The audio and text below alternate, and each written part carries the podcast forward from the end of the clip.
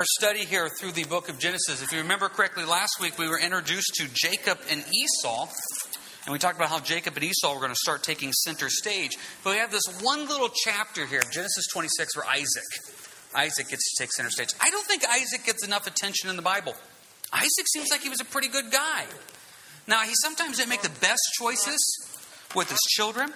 But you know what? Of all these guys, of Abraham, of Jacob, of Esau, etc., one thing I've always liked about Isaac, he's the only one that had one wife. And I, I, don't even mean that as a joke. He's the only one that had one wife. And him and Rebecca, they seem to have that, that blessed marriage together. There's a neat little verse about that here tonight. I've always kind of liked Isaac. We don't get a lot of information about him, but he takes center stage here in Genesis 26. There's some good, there's some bad, there's some ugly in Genesis 26.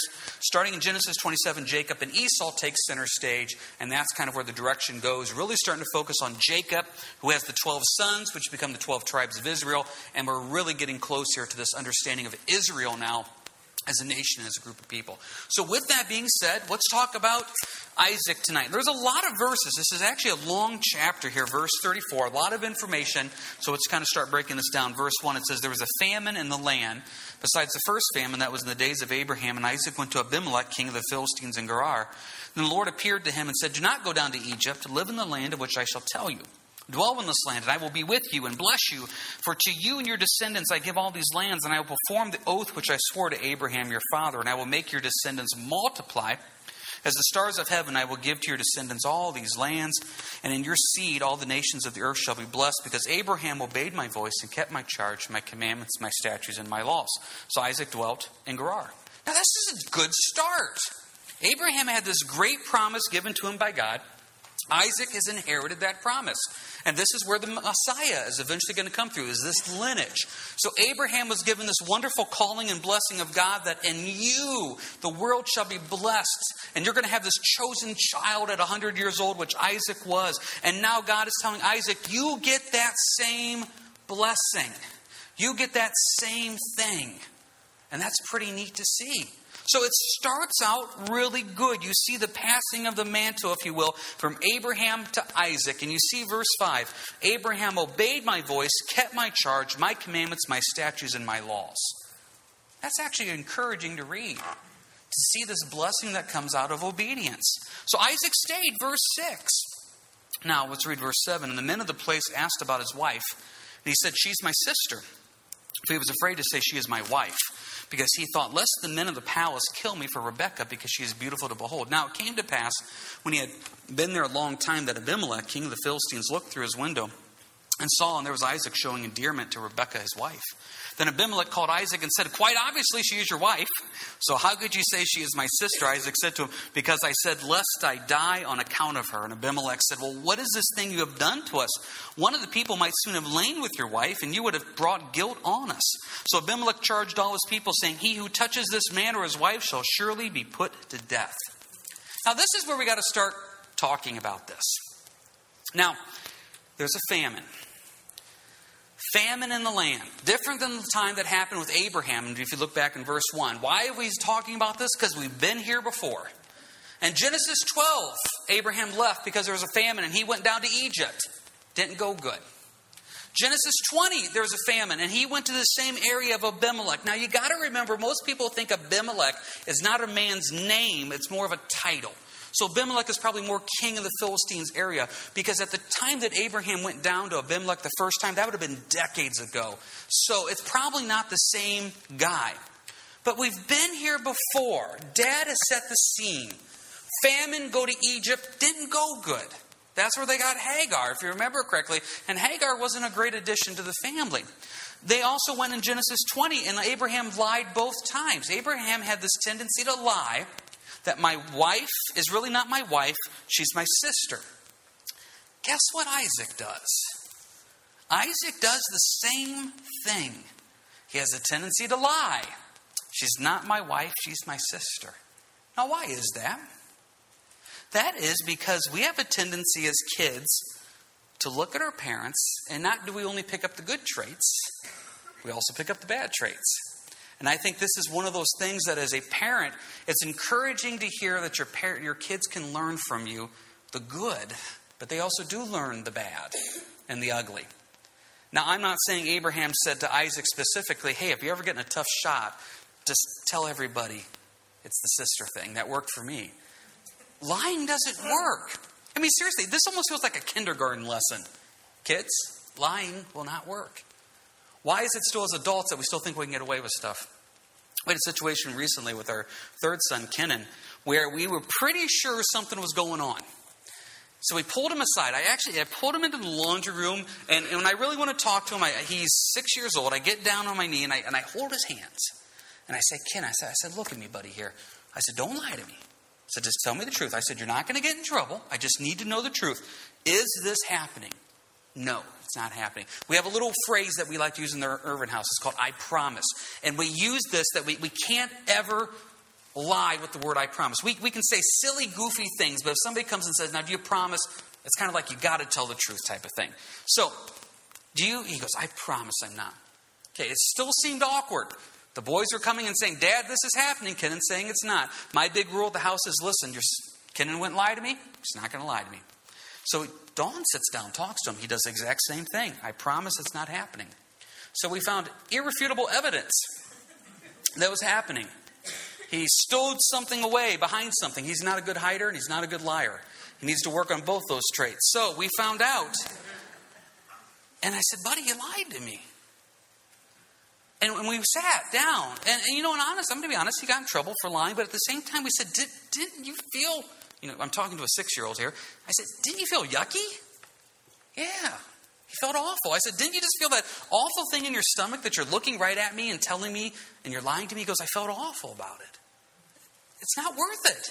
I'm trying to think of an example in the Bible where lying is actually a good thing. Some of you may say, well, there's the whole story of Rahab, etc., and all that other type of stuff. Talking about right here with Genesis.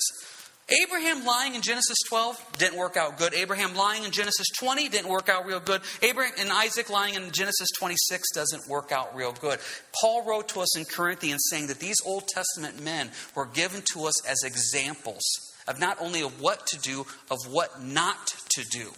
So, how many times do we need to learn lying doesn't work? And it really doesn't work, verse 7, if you say that she is your sister, and then in verse 8, you're showing endearment to her. You know, I think King James, you guys say something really cool in verse 8. Doesn't it say sporting with her? I looked up that word sporting, and it's playful, it's fun. I think we would probably say flirting. And here's just a little side note here. You want a happy, healthy marriage? Have that fun, that flirting. But Isaac is really not acting like brother and sister here. They see it, they notice, and he is rebuked by the world. Do you ever think about that? As Christians, we are not better than the world. And this comes across the wrong way so often that we believe we're better, holier, and mightier than the world. My goodness, we're all a bunch of failures and sinners saved by the grace of Jesus. But when the world has to step in and say, hey, Christian, that you're supposed to be living to a better standard than me, when a world person has to step in and correct us and rebuke us, there's a major breakdown in the system. So when Abimelech, who there is no hint of being, being a godly man, has to pull aside Isaac, who the Messiah comes through and say, hey, by the way, you're lying to us. That's not a good thing. Lying doesn't work.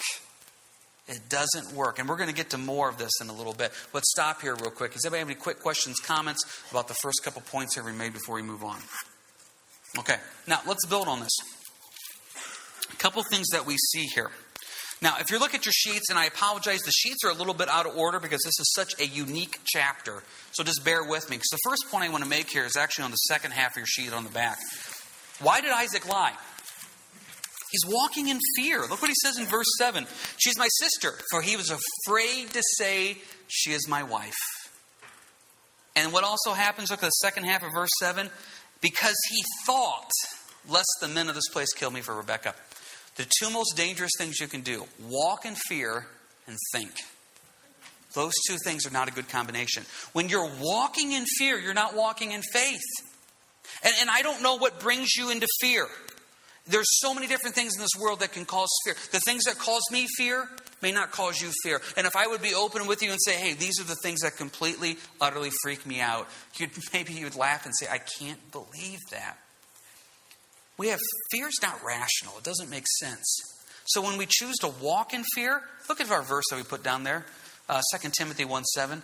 God's not given us a spirit of fear, but a power and of love and a sound mind. So when you're walking in fear, you're not walking where the Lord wants you to be. You, you can't say, I'm in God's will, walking mightily in the Spirit, and I'm completely, utterly fearful on this issue. Those things do not work. So when you walk in fear and you make a decision in fear, you're not making a decision in God's will. Number two, Isaac made this decision in his own mind. There's a great passage, and I believe it's the king Rehoboam, where it says that he thought to himself, the most dangerous person I can have a conversation with is me. Because when I talk to myself, I think I have the most amazing points in the world. And I always agree with myself. I don't know if I've ever disagreed with myself. So when Isaac in his own mind created up this scenario, no one disagreed with him. I mean, do you think if Isaac would have sat down with some other godly men and say, hey guys, I got an idea I want to run by you? I'm going to lie and tell everybody that Rebecca's my sister because I'm walking in fear and I'm afraid of what they're going to do to me. I don't think there would been a godly man that says, hey, great idea. I mean, I can't imagine you coming up to me and saying, hey, great idea. Walk in fear and lie. That's a wonderful combination. No. But when you have this conversation with yourself, it's kind of dangerous. Have you ever convinced yourself of something in your own mind? Listen to these passages. We don't have time to turn there, but it's Proverbs 3 5 through 7. We always talk about verses 5 and 6. Trust in the Lord with all your heart Lean not on your own understanding. In all your ways acknowledge him, and he shall direct your paths. Great verse. But I want to focus on lean not on your own understanding. We make too many decisions in this life based on what we feel, what we think, and what we think is a good solution. Verse 7 adds this Do not be wise in your own eyes.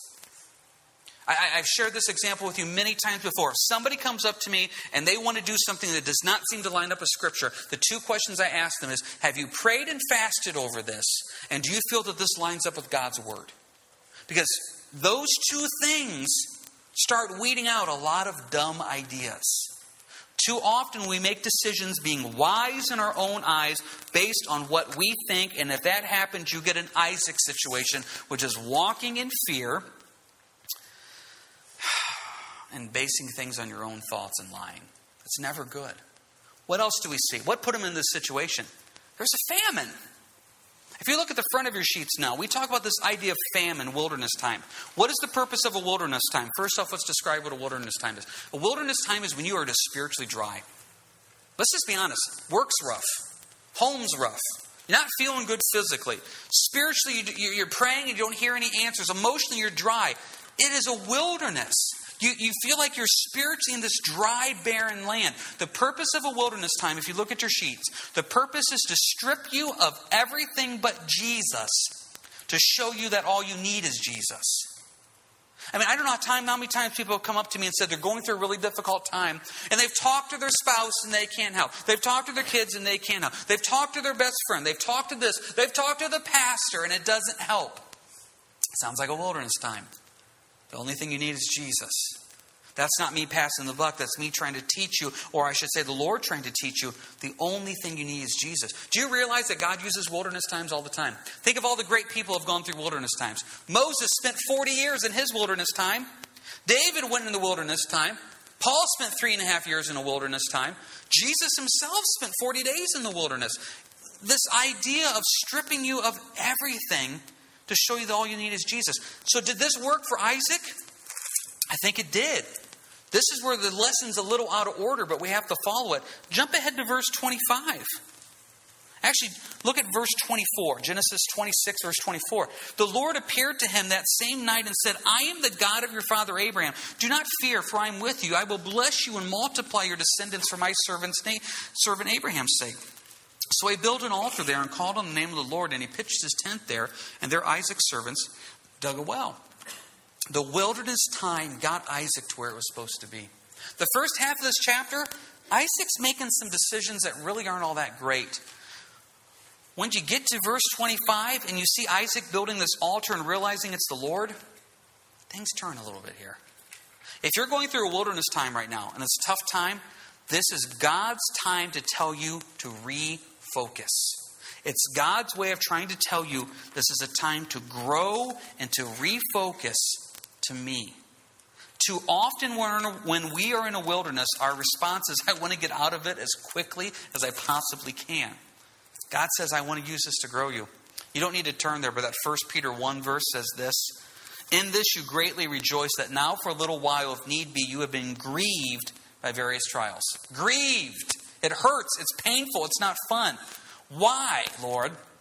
That the genuineness of your faith being much more precious than gold that perishes, though it is tested by fire, may be found to praise, honor, and glory at the revelation of Jesus Christ. Do you want to know what type of believer you are? Go through a tough time. Because when you go through a tough time, that reveals what type of believer you are. During the good times of life, we can all raise our hands, praise and worship, and say, Praise Jesus. It's when life gets difficult that it's revealed what type of believer we are. Romans 5 says this it says, not only that, but we also glory in tribulation, knowing that tribulation produces perseverance, and perseverance, character, and character, hope. Now, hope does not disappoint because the love of God has been poured out to our hearts by the Holy Spirit who is given to us.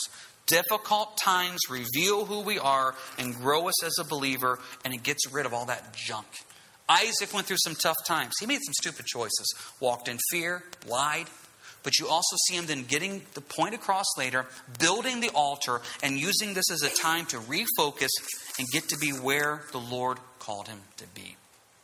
Now, we'll take a quick break here before we move on to the second half of this. Does anybody have any quick questions, comments on anything here we went over thus far?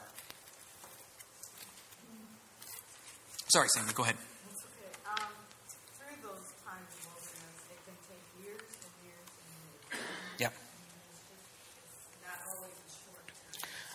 And that's a very valid point. You, you, want it to be a wilderness time of an hour. But like I said, Moses had a 40 year wilderness time. And, you know, some of you have been through some very, very difficult spots in life. And you may say, okay, Lord, when are you going to pull me out of this? There's no set time given. That's the hard part about this. And I know one of the most difficult things I do as a pastor is when you go up to someone going through a difficult time, they usually ask why. And I usually say I can't answer a why question. I can't. But I can tell you this the Lord is good and does good. And the Bible says He has a wonderful plan for your life, and He will get you through this difficult time. And to be perfectly honest, and I know this isn't the best teaching point, but sometimes the wilderness time doesn't end until we're taken home to heaven. And we got to remember that. That sometimes that's the ultimate form of God saying, Your trial is done. Come home to eternity. But you're right. Sandy's right. We don't know how long they last, and it can be a while. And we don't know how long they were here because if you look at. Um, where is it? There's a verse and we haven't read it yet, and I can't find it off the top of my head. It says that they were there a long time. I don't know how long of a time they were there, but they were there. Like I said, Moses himself had a 40 year wilderness time. Good point. Anybody else have anything here before we move on? Alrighty. So, the big secret's been found out. Abimelech says, No one touch him. No one touch her. So now that the secret's out, verse 12 Isaac sowed in that land and reaped in the same year a hundredfold, and the Lord blessed him. The man began to prosper and continued prospering until he became very prosperous. For he had possessions of flocks and possessions of herds and a great number of servants. I'll stop right there. Two points. First off, verse 13. I think there's a reason they're repeating this word. This man began to prosper and continued prospering until he became very prosperous think the Lord is trying to get a point across there. Do you realize why this man was so prosperous? Verse 12, he planted, and think about this, farmers. You plant in the field and you get a hundredfold. That's pretty impressive. You know what's even more impressive? There's a famine going on. As best as we could tell, he's planting in an area where it's a tough time, agriculturally speaking. If there wasn't a famine going on, he wouldn't have moved. This is a tough thing. This is God's hand being on it. You know what that shows me? It shows me no matter how difficult my situation is that I'm facing, the Lord still wants to bless me. Now be careful with this word bless. Because if you go to the wrong crowd and you start saying the Lord wants to bless you, you know what they start thinking? They start thinking money signs. Is that fascinating? We have become a group of people that anytime we talk about the Lord blessing, and sometimes I'm leery of even saying that because I don't want anybody on a Sunday or a Wednesday to walk away saying, Well, God wants to bless me. Let's just go home and see how much money's sitting at my door. The Lord can bless you financially if that's what He wants to do. Sometimes the Lord blesses you with just peace in the house. Sometimes the Lord blesses you with that car that should have been dead at 150,000 miles, now at 180,000 miles. The Lord blesses us in many different ways. Sometimes the Lord blesses you with friends and fellowship. Sometimes the Lord blesses you in all these different ways. And I think we got to be careful because when we see verses like this in verse 12, the Lord blessed them, etc., it's not always material possessions. And for some reason, that's what the church has started to preach. In Isaac's situation, it was material possessions. Verse 14 possessions of flocks, possessions of herds, great number of servants. But it doesn't have to be that way. How do we get blessed today? Look at your sheets, Joshua 1 8. This book of the law shall not depart from your mouth, but you shall meditate in it day and night, that you may observe to do according to all that's written in it, for then you will make your way prosperous. There's our word. You will have good success. I tell you, that's one of my favorite verses in the Bible. You want to have a prosperous, successful life? Get your nose in the Bible meditate on it. Remember, meditate means to chew. It doesn't mean just read it. If you've been going through with us on the um, Facebook page or the church website, the Psalm 119 study, this word meditate is used all the time. Meditate does not just mean read it, it means to contemplate it, look into it, chew on it, pray over it. Too often, Christians just, well, here's my verse, I read it. Did you meditate on it? Did you pray on? it? Did you chew on it? If the result of that is you will be prosperous and have good success. Once again, why is it when we read prosperous and good success, we automatically start thinking business, financial? Maybe prosperous, once again, is peace in the home and success is maybe in my sake. Maybe it's going to be five boys that love the Lord and go out there and make a witness for Him. You know, what's God's definition of success? Does God's not impressed with money. He's impressed with spiritual. So, prosperous and successful, yeah, it could be physical. Maybe it's spiritual. Point is, is being in the Word. Turn with me, if you will, to Psalm 1. Psalm 1. Psalm 1 is my favorite Psalms in the Bible. It basically explains everything we need to know. It's so short, so simple, only six verses, but it's got so much in there. Psalm 1.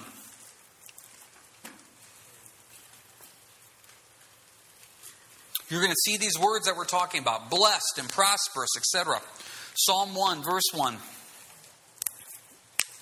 Blessed, there it is. Blessed literally means, oh, happy.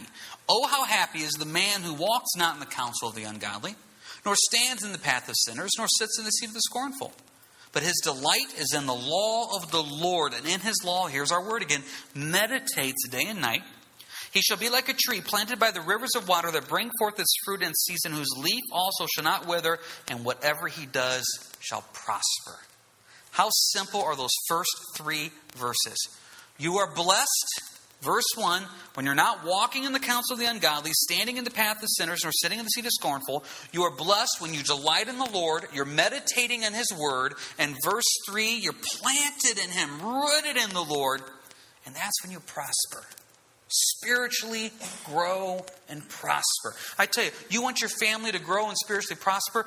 Get in the Word together, grow together, pray together. You want your personal life to prosper in the Lord?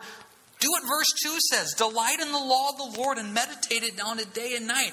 Like I said, that's those phrases that keep coming back up again in our Psalm 119 study. Delighting and studying in it. So Isaac is blessed. Back to Genesis 26 here. He's blessed. And what a wonderful blessing that is. But you know what happens with blessing? Verse 14 the Philistines envied him. You ever realize people just can't be happy for you? I think one of the toughest verses in the Bible is rejoice with those who rejoice and weep with those who weep. So if I'm having a great day, I'm having a wonderful day, best day I've ever had, I run into you and you're having the worst day you've ever had. I'm called to let go of my good day and weep with you. You're called to let go of your awful day and rejoice with me. Which one's harder to do? I don't know. I think they're both difficult to do. Because when we're having a great day, what do we say mentally? I don't want anybody to bring me down. I don't want to talk to every time I talk to that person, they're just negative. So I saw them in the bread aisle at Walmart and I'm going right to frozen foods. You know, we just dodge them. And what happens when we're having a bad day? When we're having a bad day, misery loves company. Don't tell me how great your family is. Don't tell me how great your marriage is. Don't tell me how great your health is. I'm having a bad day. Everybody needs to suffer with me. Maturity is I can let go of my good day and focus on your bad day. And maturity is I can let go of my bad day and focus on your good day. What do we see here in Genesis 26? Isaac is blessed, verse 14. Philistines don't like it. So what do they do, verse 15? This childish. Now the Philistine had stopped up all the wells which his father servants had dug in the days of Abraham his father, and they had filled them with earth. I don't know why, but I looked this up today, and I knew this, but until you visualize it, you know, when we dug our well, when we built our house, I'm trying to remember how deep we had to go for our water. I think it was, I think it was about 80 some foot. I can't remember. So about 80 some foot, and I've heard people around here talk about having to go 120, 30, 40, 50 foot to get to good water. Okay, now, now go dig that in a desert with very primitive tools. Do you realize how awfully difficult that would be to do? So you dig a well, you get good water, verse 15, and some schmuck comes behind after you and fills it in? That's, that's fighting words right there. Verse 16 Abimelech said to Isaac, Go away from us. You are much mightier than me. So Abimelech's great response is, You've gotten too powerful. Leave. Verse 17 Then Isaac departed from there and pitched his tent in the valley of Gerar and dwelt there. And Isaac dug again the wells of water which they had dug in the days of Abraham his father. For the Philistines have stopped them up after the death of Abraham. He called them by the names which his father had called them. And Isaac's servants dug in the valley and found a well of running water, but the herdsmen of Gerar quarreled with Isaac's herdsmen, saying, This water is ours. So he called the name of the well Essek, which means quarrel, because they quarreled with him. Then they dug another well, and they quarreled over that one, so they called its name Sitnah, which means enmity, fighting. Verse 22 Then he moved from there and dug another well, and they did not quarrel over it, so he called his name Rehoboth, which means spaciousness because he said, For now the Lord has made room for us, and we should be fruitful in the land. And then he went up from there to Beersheba. Now, I want to say a couple points here. Don't take this teaching point and apply it to all situations. And don't take the opposite of this teaching point and apply it to all situations. At this time, Isaac is called to not fight over this. He's called to not quarrel. Now, there's other times in the Bible where you're called to fight. And this is one of the tough things. And this is what happens. I see Christians take the extremes, both sides. You run into the Christians that say it's not worth fighting over anything. I disagree. I think there's great biblical examples of sometimes you got to argue, you got to fight over things. But then I also see Christians fighting over everything. There's sometimes you just got to shut up and let it go. Isaac, right here, it sure seems like the best wisdom he had was just let it go. Do you realize how difficult that'd be to let it go? This guy is so powerful. Verse 16 Go away from us. You are much mightier than we. This guy had an army. If you remember correctly, his dad had his own personal militia. Isaac inherited all that. Isaac's servants are probably having servants. Isaac could have took these guys on, but he didn't. He just said, You want to fill up my well? Fine, I'll dig another well. Oh, you want to fill up that well? Fine, I'll dig another well. This goes back to the conversation that we had on Sunday, and I don't want to repeat the whole message, but this is sometimes where, as Christians, we're considered weak because we don't stand up for ourselves. I had somebody tell me one time they work in a factory. And they were talking, and we were talking about these verses and about how, as believers, we need to speak differently in the world, act differently in the world. We can't do that type of stuff. And he said, Well, you don't know what type of environment I work in. That's the only way you can handle that environment. I don't know about that. I think Jesus is a little bit bigger than that. I don't think you could ever make a case to say, well, you know what? My neighbor, the only way I can handle my neighbor is I got to cuss like he cusses. I got to fight like he fights. Got to play hardball with these people. I don't think so. I don't see that. I see Isaac here saying, Oh, you filled my well up? I'll just go dig another one. Oh, you filled that well? I'll go dig another one. See, we see that and we immediately say, weak man. Maybe that's a wise man. Remember our verses from Sunday. Look at the bottom of your sheet on the second part. Proverbs 15, 18. This is out of the New Living Translation. I love the way it reads. A hot tempered person starts fights, a cool tempered person stops them. I don't know how that translated exactly over from the Hebrew, but I like the way that words. Hot tempered person starts fight, a cool tempered person stops them. Look at Proverbs 17 14. We talked about this on Sunday. The beginning of strife is like releasing water. Therefore, stop contention before a quarrel starts. I told you the example on Sunday of my wife. When I go up to her and say, I don't want to argue, she interrupts me and says, Well, then don't. That's how simple it is. Isaac could have fought this. He could have. And you know what? Maybe there's examples, and I shouldn't say maybe, I know there are. There's examples in the Bible where God says, nope, we're not letting this one go. My point is this you can't take this and apply it to every situation of every single time you got to let it go. There's certain times where the Lord says, nope, don't let this one go. But you can't go the other way either and say every single time I'm going to fight. Nope, sometimes the Lord says let it go. So you may be sitting there saying, well, how am I supposed to know what to do? That's the point of prayer. That's the point of fasting. That's the point of wisdom. Look at Jesus. Jesus, when he was on trial, obviously felt called to speak to Pilate. So he did. Jesus went to Herod and obviously felt called to not speak to Herod. Now, that's Jesus. He knew the wisdom. There's going to be times at work this week where God's going to say, Don't say a thing. And the wisest thing you could do is keep your mouth shut. And then there's going to be a time the next day where the Lord says, Say something. But Lord, you just told me yesterday not to. Each situation is unique, each situation is different. For Isaac here, the situation was, Let it go let it go. Let's finish this up real quick. Verses 24, we talked about. Verse 25, we talked about. Isaac spiritually gets it figured out. Verse 26, then Abimelech came to him from Gerar with Azuth, one of his friends in Phicol, the commander of his army. Once again, Abimelech seems to be a title, so the king comes. Verse 27, Isaac says to them, Why have you come to me since you hate me and have sent me away from you? But they said, We have certainly seen that the Lord is with you. So he said, Let us now there be an oath between us, between you and us, that make a covenant with you, that you will do us no harm, since we have not touched you, and since we have done nothing to you but good, and have sent you away in peace, you are now the blessed of the Lord. I got to give this guy Abimelech credit. He sees the Lord in Isaac, he sees the blessing, and he says, I don't want to mess with this. Verse 30 So he made them a feast, and they ate and drank. Then they arose early in the morning and swore an oath with one another. Isaac sent them away, and they departed from him in peace. It came to pass the same day Isaac's servants came and told him about the well which they had dug and said to him, We have found water. So they called it Sheba. Sheba, there in verse 33, means oath. Therefore, the name of the city is called Beersheba, which means well of the oath. When Isaac, and called Beersheba to this day. Now, when Esau was 40 years old, he took wives Judith, the daughter of Bera, the Hittite, and Basmath, the daughter of Elon, the Hittite, and they were grief of mind to Isaac and Rebekah. We're going to use that as a stepping stone to next week, so we're not going to get into verses 34 and 35. But what you see here with Isaac, wilderness times, purpose of that is to strip you of everything but the Lord, to remind you that all you need is Jesus. He made some bad choices at the beginning, lying about his wife, not good. He gets it figured out. The Lord blesses him. He seems to follow God's will here of not getting into an argument. You see verses 24 and 25. He recommits himself to the Lord with that altar, that focus, and you see the Lord's blessing being on him. We can learn a lot from this chapter.